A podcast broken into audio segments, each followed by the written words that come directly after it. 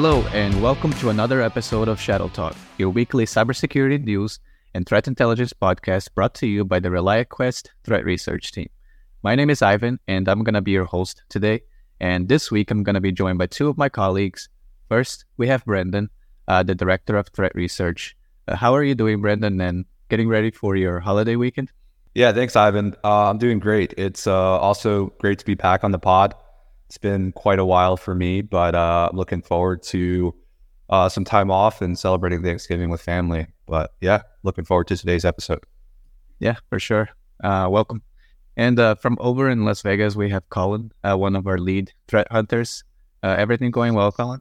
Yep, pretty well over here. Getting a little finally cooling off in Vegas. So uh, uh, the temperature change has been nice. But yeah, same. It's been a while since I've been on the podcast with everything going on. So glad to have glad to be back. I feel like every time that we have Colin or someone on from Vegas, they're always talking about the weather. Uh, I've always picked that way on. So uh, I guess the the Vegas weather is, is, is a hot take out there. Yeah, 120 in the summer. We we look for the weather to cool down at all. cool nights are nice. Yeah, that's that's even harder than Texas. Um, yeah, yeah. Well, thanks, Colin, and welcome. So today we have a lot of interesting topics that we're going to discuss. Uh, we're going to be talking about the ransomware group that filed a complaint with the SEC for a victim, uh, a case study that we just conducted at ReliaQuest on an attack by Scatter Spider. And then we're going to be finishing with a discussion on an attack that was labeled the largest ever cyber attack on Danish critical infrastructure. So we're going to be starting with the first topic. Uh, and you probably heard about this one because it's been all over the news. But uh, a ransomware group called AlphaV uh, they used a very unique tactic to extort a victim last week. They filed a complaint with the SEC against one of their victims, uh, which is something that we have never seen before. Uh, so to go over the full story, I kind of want to give you guys a timeline of the, the events. Uh, the group they claim to have conducted uh, the attack targeting a company called Meridian Link on November 7th, 2023. And then about a week later, uh, on November 15th, AlphaV they posted this victim on their data leakage website. And then a day later, uh, they made a new post claiming that they had reported this victim to the SEC for failing to report the data breach as mandated by the new SEC rules. And uh, they also provided screenshots of the proof of this SEC complaint. And this is a very unique and interesting extortion tactic, but it's actually not something that it's not something new per se. Uh, seeing AlphaV doing unique extortion tactics. Uh, if you remember back to 2022, uh, the group actually attempted to extort victims by using clear web clone domains. So they basically took a legitimate website of the victim, they cloned it exactly, and then they began leaking data on it. And also in June of 2022, the group attempted a very similar tactic by creating an impersonating domain uh, on the clear web and leaking data for the victim. So these are tactics that have since been copied by other ransomware groups. Uh, anyway, I have a question to the both of you. What are your thoughts on this new extortion tactic used by AlphaV? And is this something that maybe other groups, other ransomware groups are going to attempt to copy? And what could this mean for the future of the ransomware threat landscape? Yeah, I could take a stab at that first. I I'm not sure really what to think of this uh, technique because I feel as though it was employed to apply some additional layer of extortion. But when you think about it in this lens, as they are essentially just speeding up the time in which they would have to report the filing. They obviously, as a publicly traded organization, if they they're mandated to now report that in, I believe, four days. Applying the pressure to essentially say, hey, we're going to disclose it to the SEC before you I'm not sure what that necessarily does for the group, as regardless of the fact they're still have they're still going to have to file. Um, so it's it's quite interesting to me. I'm not sure necessarily if they're trying to use it as an extortion technique because in my eyes, it again it, the filing still has to be done. It's just the speed at which they do it. Uh, so it is interesting. But Colin, I'm interested to see if you you feel otherwise or or your take rather on the on the topic. I mean, I, I agree wholeheartedly. Um, it's an interesting tactic that doesn't really do much from the extortion perspective, other than sort of name and shame. granted, you know, Alpha V has always been about like their organization in general is relatively young, um, and their operators are relatively young, so they've often done campaigns where they're public naming shaming to sort of troll in a way. Um, but I think the biggest thing here is the low effort required to do this. Uh, it's sort of one of those why not? Um, if they can and they find success uh, it's you know it's it's a quick email to the SEC to say hey look we've compromised this org. Um, so I think the, the, the low effort to execute uh, might make it really really more common. It's just gonna whether it actually has any impact I I don't really see it impacting the actual extortion going on yeah it's an interesting one I feel like yeah it adds a small little layer of pressure on victims but at the same time like you said they still have to file anyway so in a way, it's saving them the trouble of having to do it themselves. Uh, but we'll see how that goes and if any other ransomware groups attempt to do similar things. Uh, so the next topic that I want to discuss today is a threat spotlight report that ReliaQuest just published today, uh, covering a threat group called uh, Scattered Spider. And uh, if you don't know who Scattered Spider is, they are a cybercrime group. They and they have been known to target very large enterprises across many sectors and geographies. And recently, they have be, uh, been collaborating with the Alpha V ransomware. There have been a lot of reports about that collaboration.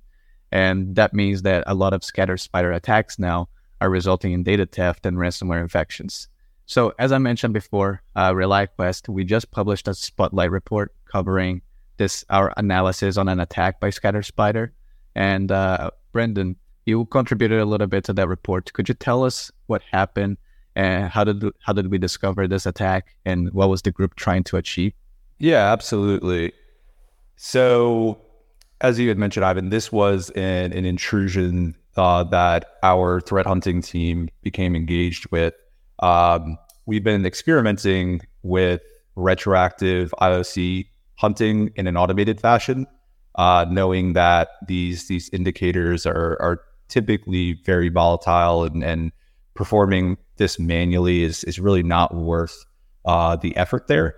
So, in in efforts to kind of gain the benefit of of the of what this this type of hunt would can produce, we we had some indicators alongside you know this particular infrastructure that we uncovered, but that automated threat hunt essentially provided us uh, a little trail uh, in which we identified infrastructure that had previously been attributed to the scattered spider group.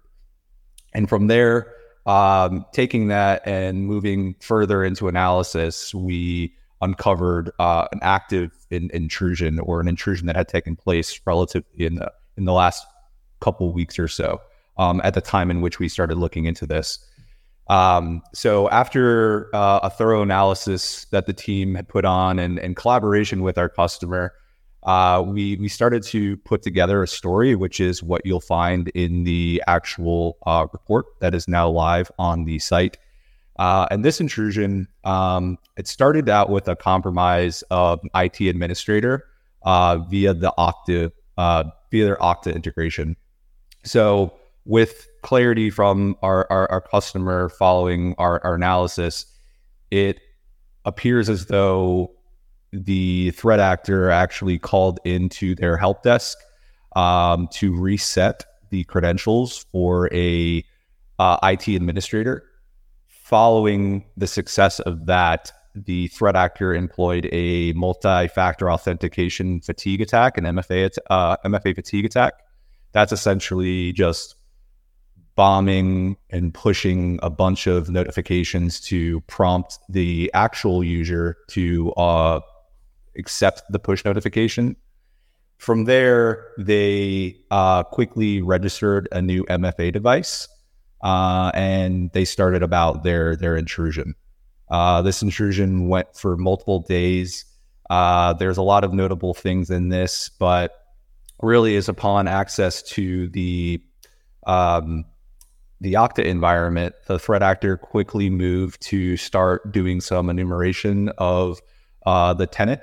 Uh, so any of the SaaS applications that were tied to the IT administrator, they started uh, investigating, interrogating whether that was you know Entra ID, uh, Office 365 resources, And upon reviewing the Office 365 resources, we quickly identified that the threat actor was was was navigating and browsing documentation related to how their identity uh, access management tools were configured, uh, their VDI infrastructure, network topologies. And from there, we saw within an hour of the device registration and the initial compromise, the threat actor actually moving to their on premise Citrix VDI environments, where they then started to begin employing additional uh, techniques to accomplish their objective, which in this case was a ransomware deployment. So a lot to unpack there. Um, I'll save some of the the juicy stuff for you guys to to review in the in the the write up. But yeah, that's just a quick TLDR on on what had occurred. Uh, that's a lot of interesting information, Brandon. Were there any novel or interesting TTPs that you guys observed when analyzing this attack? Yeah, so I'd say just the ability for the group to weaponize their discovery so quickly. Uh, you know, uh, on a traditional on-premise type of attack, you're going to see the likes of you know domain enumeration and and and looking for sensitive files in regards to like a traditional Active Directory environment. But in this case, again, under an hour, they quickly were able to utilize the certain documents that they're looking for in SharePoint to then pivot to a Citrix environment re- like relatively quick. So time to lateral movement being just under an hour. Um, I wouldn't say that this is necessarily novel, but I do kind of find it's interesting as it again kind of highlights the the the speed in which these actors are able to move and and again weaponize what it is that they're getting access to. So I I do think that was that was quite notable and and, and worthy. Um, and and just the I think another call out too was um, again not novel, but it, I think it kind of shows the maturity of of the group. Uh, you know, they've had in their eyes great success with their compromises over the last year. I'm not saying that this is the same group because we know uh, the FBI and and federal law enforcements across the world shut down the Lapsus group. But you know what we saw that we kind of also identified and via reporting of uh, this group um, externally is their utilization of like not LOLBins, but just post exploitation uh, tools and them actually just ingressing them from the likes of GitHub. Uh, so you know, in Lapsus, we we there was a lot of uh, commentary and, and documentation that you know they were using Bing and just going to GitHub and pulling down some tooling um, in this instance, we kind of saw similar things as well with them ingressing tools from the actual GitHub repos. So instead of staging it on some infrastructure in their control to then ingress it from there, uh, they're actually just going out to GitHub and grabbing this and pulling this tooling down. So quite interesting. Um, it's obviously was successful in this case. So I think it's something to definitely call out uh, from a detection standpoint and, and even uh, a preventative measure in ensuring that you know, executable file types, uh, PowerShell scripts, or even just standalone portable executables, making sure that organizations have controls to prevent any user of essentially pulling those down from the internet, especially from those those those repositories like GitHub and GitLab. I think I think it's a really good shout because people are so caught up oftentimes in the complexity and you know how these actors are conducting these very sophisticated attacks, but a lot of the actual techniques they're using are low complexity, not sophisticated, using what's there to just accomplish what they need to do without tipping their hand. And people are very caught up in, no, you know, I got to develop all these detect these complex detection criteria to correlate all this stuff. In reality, it's like, no, you can detect a lot of it using simply like a list of known uh, exploitation tools on GitHub, for in this instance and look for traffic to those outside of your normal, you know, security team. So uh, I think it's a really, really good call out there. Yeah. And a lot of these attacks, like Brandon mentioned, begin with social engineering. And that's also something you can't detect and just takes user awareness. Uh, Brandon, you mentioned some uh, uh, mitigations that companies can take preventing downloading uh, executable files and PowerShell files. What other advice would you have for organizations to protect themselves against a scattered spider?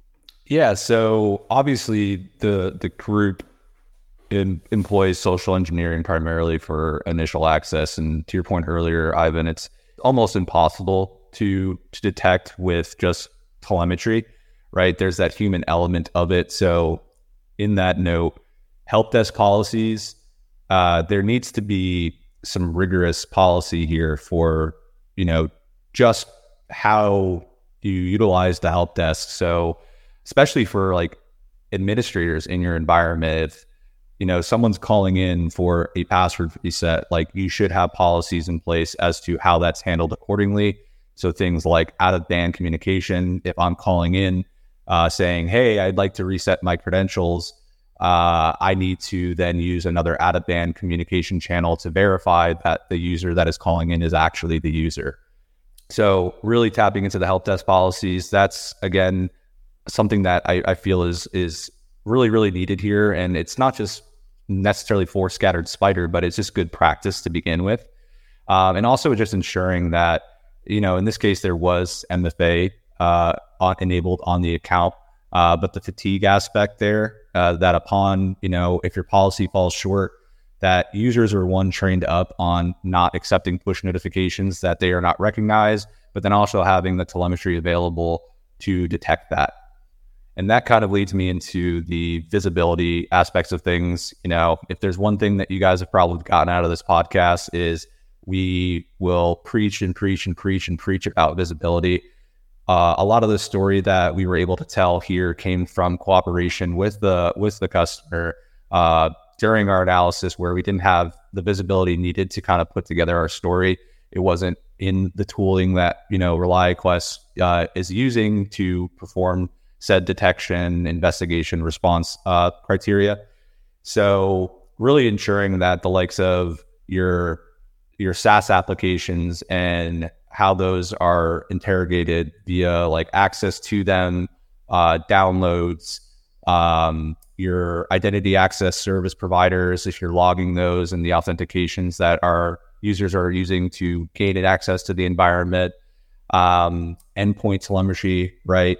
Uh, everything is is an endpoint. Not everything can have an EDR solution on it, but where applicable, ensuring that you have great coverage via EDR and that that visibility is centrally located.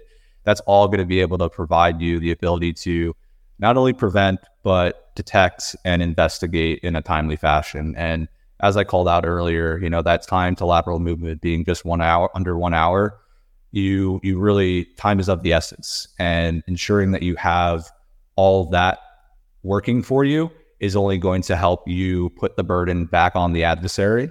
Um, so it's critical that you have um, the the correct logging and, and, visibility in place. And I'd say finally, um, uh, a very old, dated principle, but the principle of least privilege. It's it's something that again I feel is very often lo- overlooked, and you know everything that I've I've said from a recommendation standpoint today. I understand it's it sounds simple, but in practice, it's it's not right. I think Rick Holland does a great job of this when he's on here of of really uh, bringing to the light uh, bringing to light that you don't have to get it all done like right away. But if you set out a roadmap of 18 months and you start tackling that done or one by one by one by one, that's going to have a compounding, you know, effect over time. Like instead of getting all worked up with the the how scary of a project or the the time and effort that's going to take, just tackling it step by step by step, it's going to have a great um, impact on you know your overall security posture. But with the principle of least privilege, like when's the last time and I, and I spoke about this on a recent webinar that I did around BEC and you know adversaries love your SaaS applications. When's the last time you like did an audit of what is like hosted in G Suite or SharePoint? Um, limiting the access that you know in this case it was an IT administrator, so they likely had uh, you know the necessary access and could see the lay of the land, but if I had compromised just a standard user, would that standard user still be able to see the likes of you know network topology or how my my PAM solution is is implemented? So it's making sure that your users and entities have just enough privilege to be able to do their day to day, but not over uh, over um, providing permissions to these users that have no need to be looking at such detail. Because this is just again going to put the burden back on the adversary um, and slow down um, their ability to to expand further into an environment. Yeah, definitely. Sometimes it's the simple things that can help prevent the most damage. Um, all right, thanks, Brandon. I'm going to move on to the last topic now. Uh, so the last topic that we're going to be discussing today, it's going to be a, an attack that was labeled the largest ever cyber attack on Danish critical infrastructure. And this is an attack that occurred back in May of 2023, uh, but it was just reported recently. Uh, basically, the Sandworm threat group, uh, they launched a very large wave of highly targeted attacks against Danish en- energy companies. And uh, this attack took place in two waves. Uh, in the first wave, they targeted 16 companies and managed to compromise 11 of those. And then in the second wave, they targeted more companies with previously unseen cyber weapons and exploiting new vulnerabilities. So it was reported that they achieved access to these organizations by exploiting a new Zyxel firewall vulnerability, CVE 2023 28771. Uh, Colin, I have a question for you. Can you tell us a little bit more about this vulnerability and what its threat is to organizations? Yeah, absolutely. So, you know, this this was a vulnerability that got disclosed by Zyxel, um, 9.8 severity. So obviously, you know, that right off the bat should be ringing some alarm bells for people, given it's a um, networking appliance that's probably going to be on your edge. And the biggest thing here is that it was allowed for command injection. So essentially, you could do execute arbitrary code or commands on the firewall itself through the operating system just through a sort of specially crafted UDP packet. Um, and what was happening is you'd send this UDP packet in, they'd execute a little bash shell uh, or bash script that would then call use curl or wget, um, call down their payload um, and execute for a backdoor C2 implant onto the uh, system. So I, I mean, the threat here is pretty critical. We've all seen in the past year a inordinate number of high severity vulnerabilities coming out for RCE for network edge appliances um, that either whether it's whether it's RCE or whether it's like unauthenticated um, access to a management console, all of these are just allow access into your environment, and particularly from a logging standpoint, they're often very difficult to detect. Um, these are often like local appliance logs, and you're not going to have the, you know, logs forwarding to whatever your data lake or SIEM is that's sort of doing this aggregation. Um, but when you're doing investigation, uh, you're only going to really typically catch it. A lot of organizations, due to this logging disparity, only typically catch it when they're using a valid account in the environment in some sort of anomalous way. So it can stay persistent. This threat can basically stay undetected because they're trying to track it back and they think, oh, it's just a valid account. You know, maybe it was phishing. Maybe it was creds got leaked and they just logged in through the VPN portal, whatever it was. Um, and they don't find the initial access. So it just persists there and they just walk back in. Um, we had an incident way, way back uh, related to espionage where that exact instance happened where they compromised a local firewall through a management console things thought they were contained, and the local firewall accounts were the patch. It wasn't patched initially. After that, they thought it was patched. It wasn't, and they just walked back in. So I think the the importance of you know patching and having a patching schedule and process for critical vulnerabilities for your network edge appliances is really really the biggest key thing here because the uh, the initial access is typically the the ease of it is very very low um, and the damage it can do is very very high yeah, I, I, think that's a really good shout there, Colin, as well, especially on edge devices and vulnerabilities. You know, the vulnerability management is is no easy easy thing to do, but you know, if it is a remote code execution vulnerability, it is something that your organization has and it is on the edge, so publicly accessible to the internet, even if you have controls in place, that absolutely needs to become like the first priority um, for your organization uh, because you know look at the likes of uh, some of the campaigns we've seen this year with Clop and them targeting 3CX and MOVEit. If those are devices that are publicly accessible, um, you know, a lot of what we saw in, in other vulnerabilities this year as well with these edge devices is mass exploitation can happen and you can able to scale your operation via automation. Uh, mm-hmm. Because I'm just pointing my exploit to, I fingerprint what I'm looking for, point my exploit to it, and I could just recursively go through it and automate it. So uh, it's it's not saying the exploits themselves are, are trivial, but once they are weaponized and POC is released, it's just a matter of time before you're going to start to see that impact. So definitely, definitely important to you know make sure your number one priority is anything RCE unauthenticated um, on an edge device. Yeah, and Citrix Bleed is a great example of that. Recently, once that POC was released, uh, everybody and their dog was exploiting it at mass scale. So really, really setting a whether if you have a vulnerability management program, that's great, but make sure look to see if you have a process or policy in place for escalating, you know, P1's critical severity zero day vulnerabilities and what that process looks like to get that moving. You know, if you have an on call, great. But if you don't, you might look to see what that process is for getting it patched as quickly as possible. Yeah, and and even on that too, like for for organizations that uh, maybe don't have uh, a system in place, policy or or procedures in regards to vulnerability management. You know, I think it was last year, and I can't even remember the number this year. It's probably in the hundreds of thousands, but I think last year was like 250,000 new CVEs were released. That is just absolutely ridiculous. Like I can't imagine having to try to manage that, but I think CISA has done a really great job of cataloging all the known um, vulnerabilities that have been exploited in the wild so if you're getting started there, I'm going to be focusing on that list and then cross referencing that with what I have in my environment and starting from there.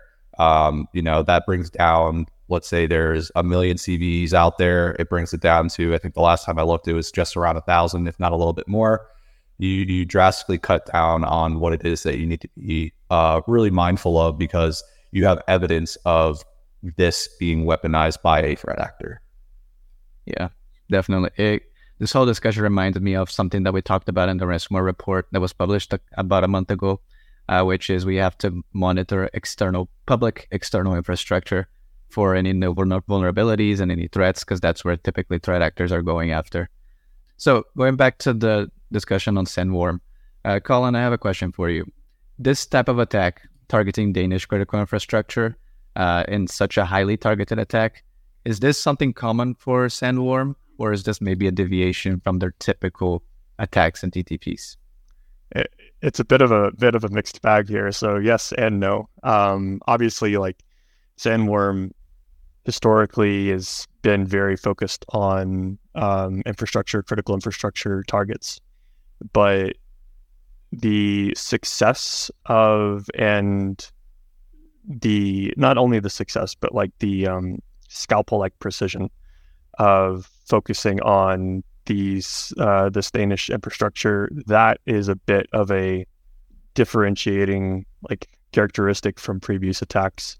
Um, you know, and and obviously we don't have the whole full story. Like there could have been, and I'm sure there was a vast amount of reconnaissance done being done. Like Sandworm is known for doing a, a vast amount of research on their targets. Um, but it was so successful so fast across such a wide variety or wide amount of their infrastructure. So that was a very, very big differentiator. But the, the fact that they're targeting critical infrastructure, I don't think is new.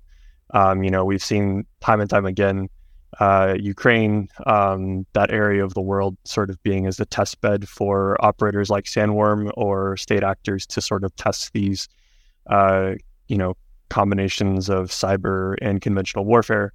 Um, so, but the the Danish target is a bit bit of a, a nuanced uh, approach here. Yeah, definitely. I think if we look back at reports from earlier this year, there were a ton of attacks by Sandworm targeting Ukraine relentlessly with a lot of wipers and destructive malware. So it's definitely an interesting one going after Danish critical infrastructure. Mm-hmm. so, question another question for you, Colin. Uh, preventing attacks from these highly skilled APTs can be a very difficult task. Uh, what advice would you give our listeners to minimize the threats from such APTs? I, I hate to be that guy who keeps repeating the same line over and over, but I know Brandon's hit on it again. I've hit on it before. We both hit on it in a couple different podcasts and webinars. Um, but really doing the little things right uh, is the biggest thing here you know, in this instance, it was the Zyxel vulnerability. Uh, you know, we just talked on that portion of, you know, vulnerability management programs are pretty cru- crucial and patching schedules, fast or expedited patching schedules for those sort of high severity vulnerabilities. Threat actors, I, I talked earlier about complexity and sophistication, but, you know, the vast majority, even if it's a zero day, like the TTPs afterwards are pretty standard. Um, and even when it's not a zero day, they're it's not typically sophisticated. They're just doing the same thing everyone else is doing. So understanding what the threat landscape looks like for you um, and what your infrastructure and assets are. Uh, asset asset management is also a crew big big part of this here. You can't defend what you don't know you have. Um, but then taking that, breaking it down into okay, you know these are this is my industry. These are the the organizations that are targeting me. Um, this is what the assets I have. These are the vulnerabilities I have. How can I manage, you know, my vulnerability program, vulnerability management program, my patching schedule, least privilege. Um, what is my access controls? You know, like I said, they walk in the front door a lot of the time. It's it's not, you know, they're not comp- cracking passwords. They're just buying an account online and walking in the front door. So, like, what kind of controls? You know, Brandon talked about MFA in place and having helped us robust help desk policies. Um, really focusing on doing all the little things right, which is easy in practice or easy, easy and you know, to say, but hard in practice oftentimes. But um, road mapping that out and having a set schedule because it's easy to talk about it, but once you get it on pen and paper, it's much easier to execute. Definitely. All right, excellent. So let's close here. Uh, great podcast uh, today, and I just want to mention again that the threat research uh, team put out the threat spotlight covering the scattered spider attack attack analysis, and that's going to be going live today, as well as a blog. And then we also released the threat spotlight last week covering proactive defenses to relieve IR teams. So definitely go check those out if you are ReliaQuest customers. Um, right, and uh, I guess we'll close there. And uh, if you liked what you heard today, and if you found it insightful, uh, definitely give us a like and subscribe on your favorite podcast platform. Other than that, that is it for us today. Thank you for listening. Stay safe and enjoy the holiday season if you are in the US. And I'll see you next week.